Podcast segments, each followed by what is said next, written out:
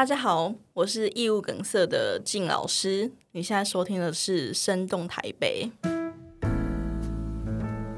女生可能还是会有这种压力，是我要成为一个好女孩，嗯、我要是一个乖乖的、矜持，对，乖乖的矜持，然后瘦瘦的、柔弱的，什么东西都不懂的这样女孩。嗯、所以一当然你会谈性这东西，跟那种形象是很不符合的。你要叫我破马，那我就当一个快乐破马给你看。我不会因为你就是用很负面态度去叫我破马，我就觉得好像我应该躲在旁边哭被你骂。不，我今天是站出来跟你战斗的。我就是个很骄傲，对，马的马的，我就破嘛。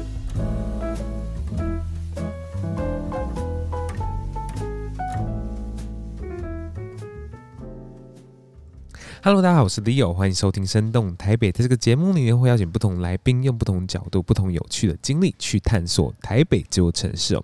我们今天来宾呢，是我们的义务梗色工作坊的性技巧讲师晋哦。我们在跟晋对谈的过程中，我其实感受到一件事情非常非常强烈，就是有些东西啊，只要你多去了解、多去理解。其实性也可以侃侃而谈，不用像佛地魔一样避之唯恐不及哦。我觉得大家听完静老师的故事哦，可能对性这件事情会有截然不同的想法哦。我们欢迎哦大家哦一起带你的爸爸妈妈，或者是你的朋友，或者你伴侣一起听这一集哦。静老师的故事也是非常非常精彩。那么话不多说，欢迎 Jing 耶！嗨，大家好，我是 Jing。正式进行就是节目之前呢，我要先有个 disclaimer，什么 disclaimer 呢？就是我的其实父母都会听我的节目，然后说如果我父母听这个节目，听到 Jing 老师的故事，啊，先不要转台哦，因为这个 Jing 老师的故事非常非常精彩哦。我觉得父母听这个节目其实是一件好事啊。然后呢，希望就是 Jing 老师可以给我们多多讲一些他的故事，这样子。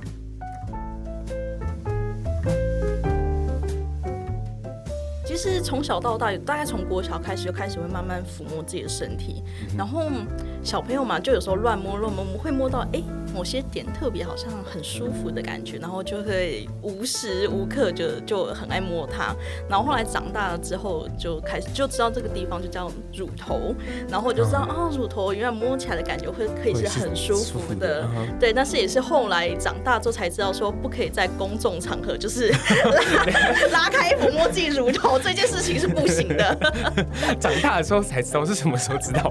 小六吗？小六。就国小之后，就是因为有时候会坐在车子里面，就开始会自己摸自己身体。因为那时候对我来讲，对小朋友来讲，他们不会知道性这件事情是肮脏的。那个东西是透过社会化之后，开始有人告诉你说：“哎，这件事情是不可以在。”某些场合展现出来的，你才会慢慢去学习那个污名化的过程。Okay. 所以其实小时候刚开始在发展情欲的时候，我是不知道那些东西是不可以在别人面前做的。OK，没没错啊。刚刚老师讲到一个词啊，就是社会化嘛，就是我们与这个群体、这个社会群体相处的过程嘛。那可能就是你可能在做了，你可能是不是真的做了？有一次真的在群众面前脱开你的衣服，然后摸自己的这个过程，然后被人家纠正了，是吗？哦，是没有啦。可是你知道，就长大过程就会发现，哎，这件事情。原来是性的东西是不可以讲的。OK，对对对，然后之后就连带着，比如说你我要去上网看 A 片啊，或者看任何一些色情相关的东西，都会知道我要躲起来做，不可以被别人发现，因为这件事情是不好的。OK，这个这个时间大概是发生在什么时候？跟大家。补充一下，大概从国小就开始吧，就国小那时候会去玩。其实国小几年级差蛮多耶。有人说你跟我说小二，我会吓到；你说小五的话，我就嗯，好像蛮合理的。好，我要我要在这边讲一个我从来没有在其他地方讲过的哎呦爆料。哎呦，独家，声动台北独家。其实我。应该说从国小开始也不准确，因为从幼稚园的时候呢，我 我们那个幼稚园是蛮淫乱的。我们幼稚园蛮淫乱的。我们幼稚园因为那时候小朋友会睡睡在那种大通铺嘛，然后会带自己的棉被啊、枕头之类的。然后我记得那时候幼稚园我们很爱。因为我们是很小很小幼稚园乡下嘛，然后那时候学生每节可能就比如说十十五个这样子，就整个学校，然后大家会躺着，躺着之后干嘛呢？我们把棉被盖起来，然后我们会转头跟左右的同学们喇舌接吻，垃圾，对，男女不限哦。对我们来讲，那个东西就是一个好玩的事情，它不是跟性有关系，它就是一个哎，电视这样做好像很好玩，那我们就大家一起来垃圾。OK，对，所以那时候是我算是我们幼稚园的全民运动吧。全民运动，对，但老师不知道，老师不知道这件事情，老师不知道。中午休关灯的时候，大家在这边偷偷来这样子。对啊，就把棉被盖盖着头，然后好，好像在做什么羞羞脸的事情，然后要偷偷来这样。对，很好玩。那时候对自己对小时候来讲讲很好玩啊。OK，所以你的初吻是献给就是你幼稚园的，我早就忘记是谁了。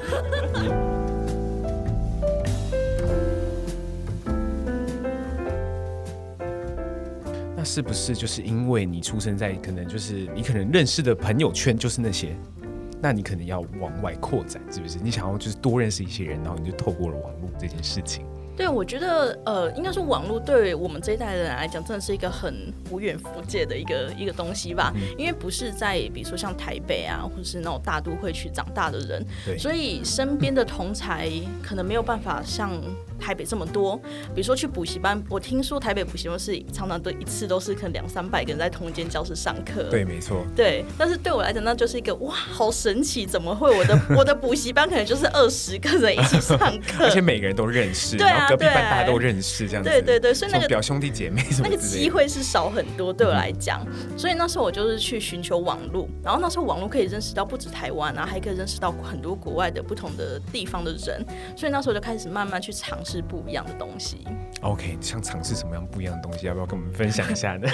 我那时候一开始呢，是先慢慢从上半身开始，比如说先从脱衣服露胸部，然后开始从胸部的抚摸跟对方一起，然后可能后来。久了之后胆子也变大了嘛，开始就开始全裸，然后会开始用视讯，就是有点像是可能跳脱衣舞啊，或者是可能视讯跟对方一起自慰啊、打炮这样子。哦，那就是那个时候是不是你就是不敢跟别人说这件事情？那个呃，我觉得这件事情也是还蛮蛮蛮有趣的。应该说那个时候呢，一方面会意识到说这个东西好像。很自然，没什么。可是，一方面也有感觉到社会有股压力，是最好不要到外面到处讲这个。嗯、因为高中的时候，毕竟还是会，因为女生可能还是会有这种压力，是我要成为一个好女孩，嗯、我要是一个乖乖的、对，乖乖的矜持，然后瘦瘦的、柔弱的，什么东西都不懂的这样女孩。嗯、所以一当然你会谈性这东西跟那种形象是很不符合的。嗯、所以那个时候呢，一方面我也希望自己变成想象中理想那样的女孩，那。各方面呢，我也会觉得好像在压抑某部分自己，所以我还是会去找身边一些很亲密的朋友聊这些经验。但另外一方面，对外的时候，还是会想要成为一个好良家妇女这样。OK，就是你说你想要压抑自己这种感觉嘛，就是你可能某部分要符合社会的期待，然后要当个乖矜持的好女孩。但你觉得这个东西是有受到家庭的影响吗？或者受到同侪的影响比较多呢？老实说，我们我们家倒是还蛮开明的哦。对，就是 对，有时候跟大家讲这些，大家很难相信。我们家其实算是开明，他们不是说就是会 push 我去做一些尝试啦。可是他们就是一个，你只要不要受伤，基本上没什么差。其实有时候乡下就是管束力没有不会，反而不会像都市家庭那么的紧密。嗯、那个东西社会连结是有差别的。反正 anyway，在我在家反是还好，那在学校其实同才之间大家都同年纪嘛，所以反正也还。好，我觉得那个东西比较是来自一个整个更大的整个社会结构，或是整个社会氛围的东西。比如说，你看偶像剧，他们会如何呈现女主角的样子？哦，像那个东西，反而会是时时刻刻影响着我的。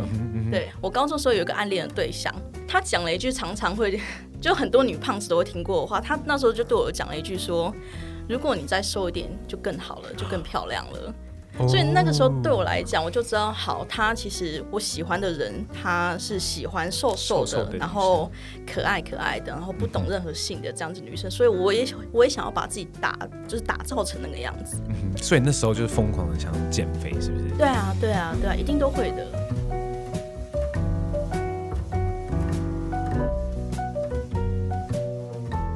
有时候大家会对于网络交友会抱持一个很负面的态度，但是其实我就可以换个方面想，它提供了很多不同的人，反而是更多多元的机会。比如说对于我而言，它就是让我找到说，哎，原来网络上也有所谓的。就是屠龙爱好者，他们应该说说 说白一点，他们就特别喜欢肉肉的女生。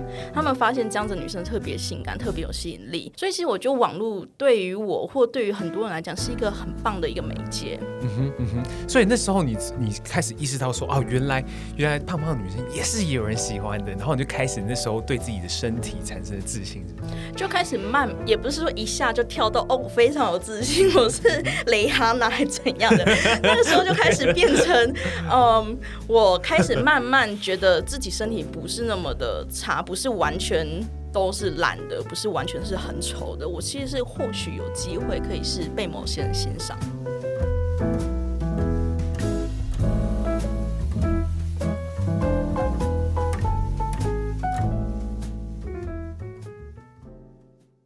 我突然想到你在那个 Medium 上面写的，他说我是任性的情绪布洛克，还有那个性解放的不羁女胖子。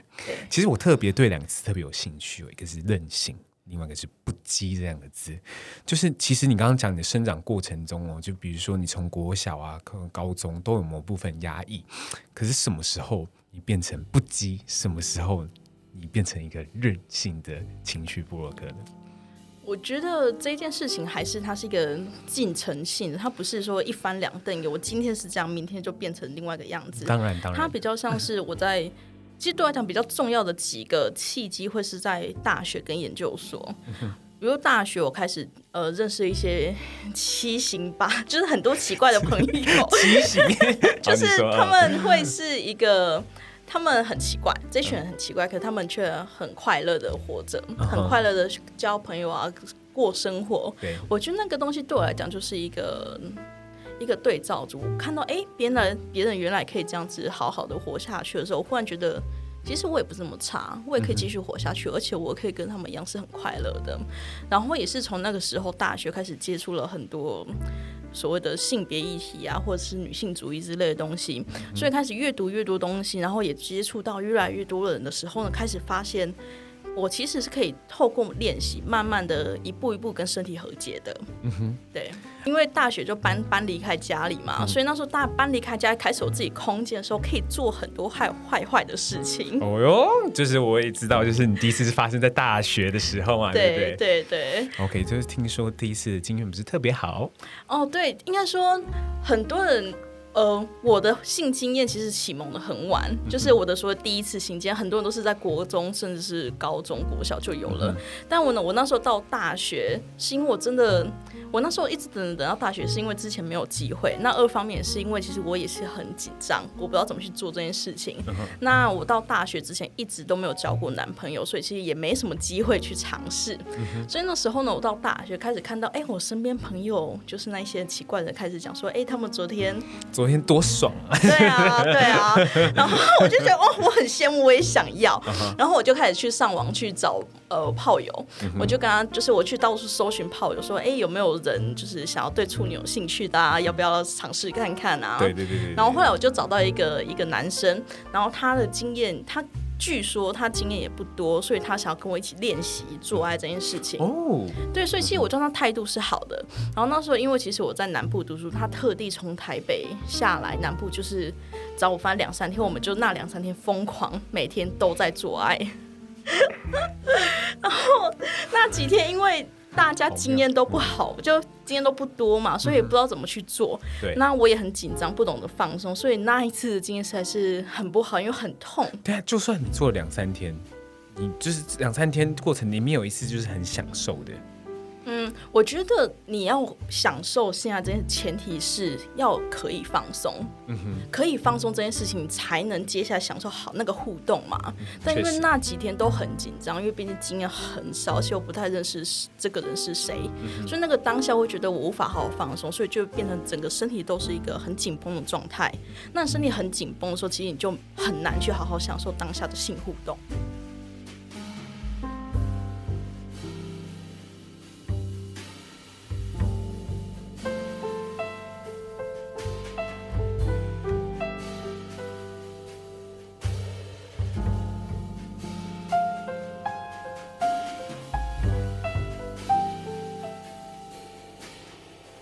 觉得有爱的性跟没爱的性对你来说差在哪里？应该说，我们先从拉回一个性到底是什么好了。对我来讲，它就是一个一种互动的模式，不用把它想太多，因为现在很尝试它过度的被意义化。这个这个字会太难吗？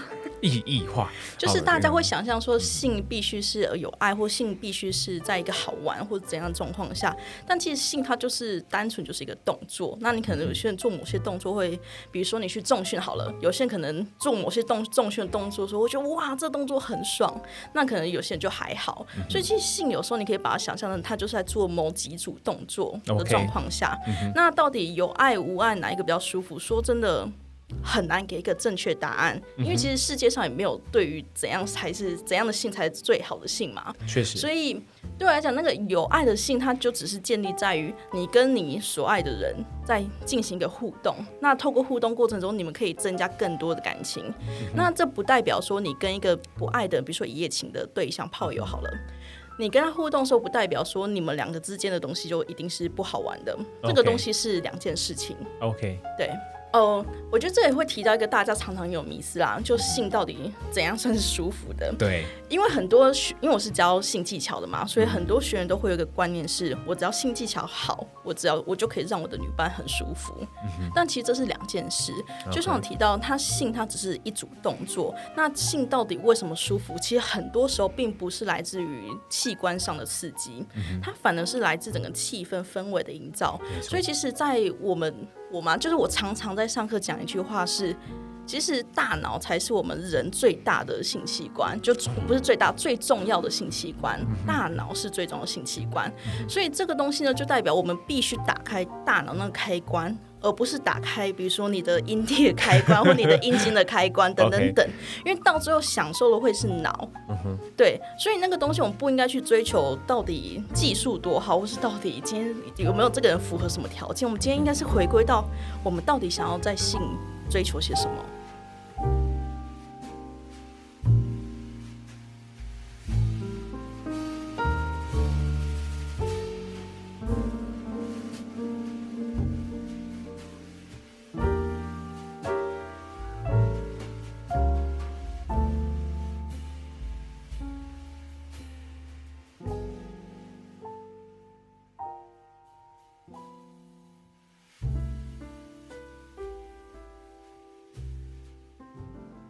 这个这个可以讲到，就是老师就是有个那个 podcast 名称嘛，叫做破麻电台。对，那你说破麻电台里面再讲一个精神，叫做破麻精神。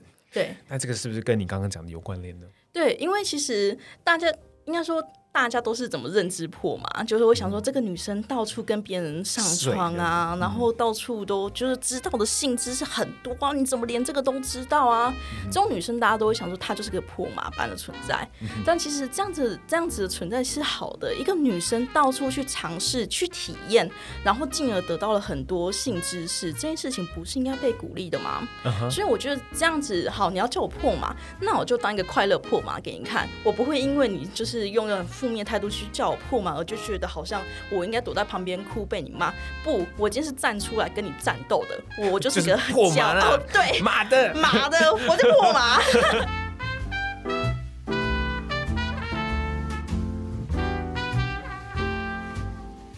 那所以老师就是，我觉得是不是你在一路上性探索的过程，然后到最后你成为老师这件事情，这个精神有带你去哪里吗？或者是这个精神有一直带你走这段路程吗？或者？你说破马精神吗？嗯，呃应该说，我觉得破麻精神一部分是跟大众喊话，尤其是女性们喊话。因为有时候身边的女生朋友们还是会比较害羞啊，等等等。但我就我会用破麻这个字，有部分原因是我希望可以是回归到台湾社会去谈这件事情。OK，怎么说？就有时候，呃，我们谈一些，有时候在谈一些性解放，或谈一些，比如说理论性的东西，我们女人应该有自主权啊，等等等。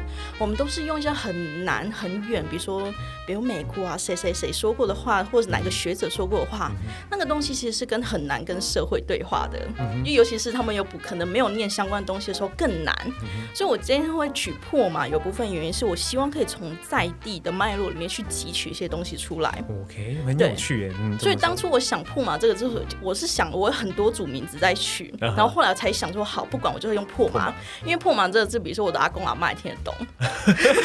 你会跟你阿公阿妈讲吗？他们问的话我一定讲。OK，对，我会讲的。OK OK OK. 对。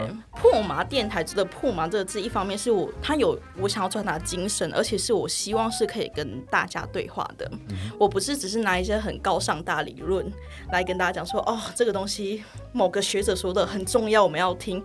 我们是回归到大家的社会，大家的日常生活。嗯、我就是破麻，我就是生生活在你身边的破麻。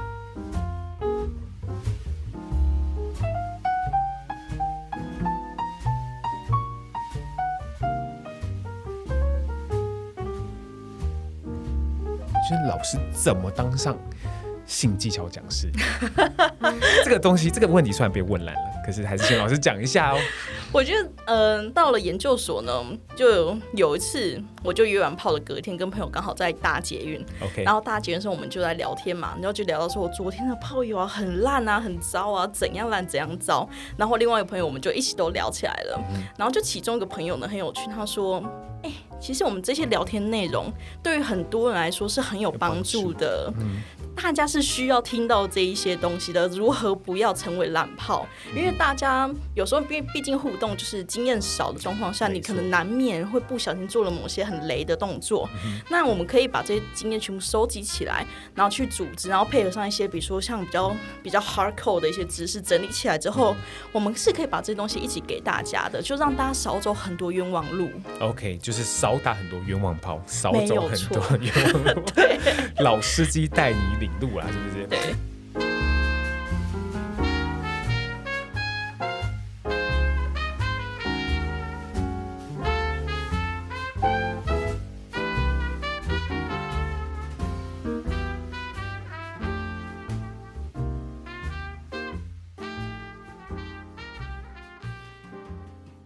那就是我们刚刚讲到嘛，就是其实我们在生长过程，你说你父母非常非常开放，就我父母那一辈在生长的环境之中，他们对性的观念就是非常非常保守的。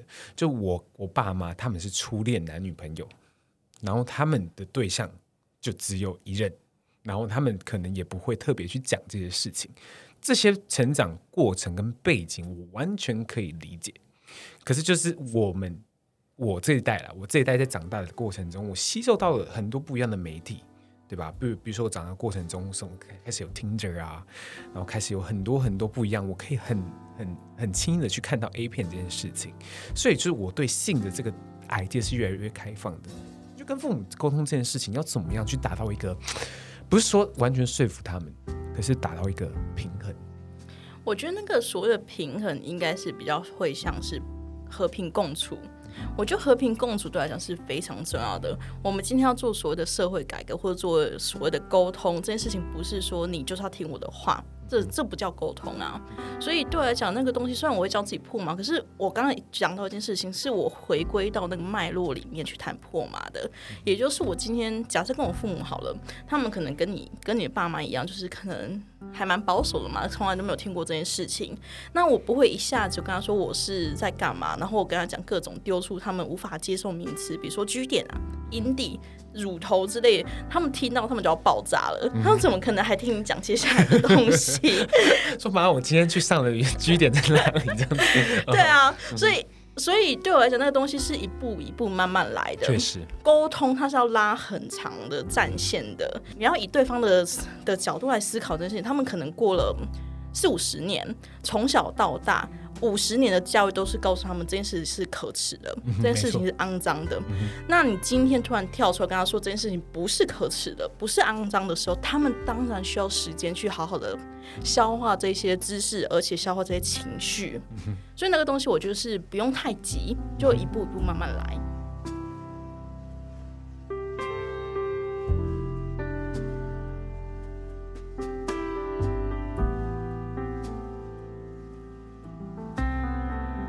觉得哦，建老师，你觉得台北是一座什么样的城市呢？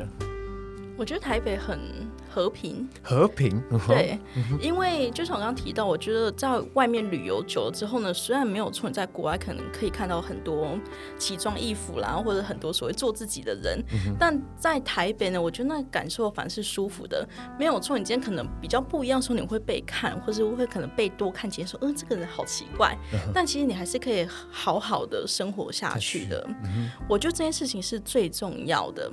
那我觉得这。呃换过来回过回过头来说，对于我来讲，被多看几眼这件事情，我们也可以重新去思考。真的是那么不好的事情吗？嗯、被看几眼，其实看久了就习惯了。这个时候，我觉得那个东西是双向的。一方面你会感觉到社会压压力没有错，那二方面那个东西也是可以慢慢跟自己练习说没有错，我是不一样的，我会被看，但这也没有关系。嗯哼，对，所以我觉得台北是一个还蛮特别的存在。OK，其实我刚刚刚静老师讲到一个，就是被看这件事情没关系，又怎么样子之类的，就是。有两个面向，就是可能你自己会慢慢去习惯这件事情，那说明大众也会觉得说这个东西不会不奇怪，大家也慢慢去接受这件事情。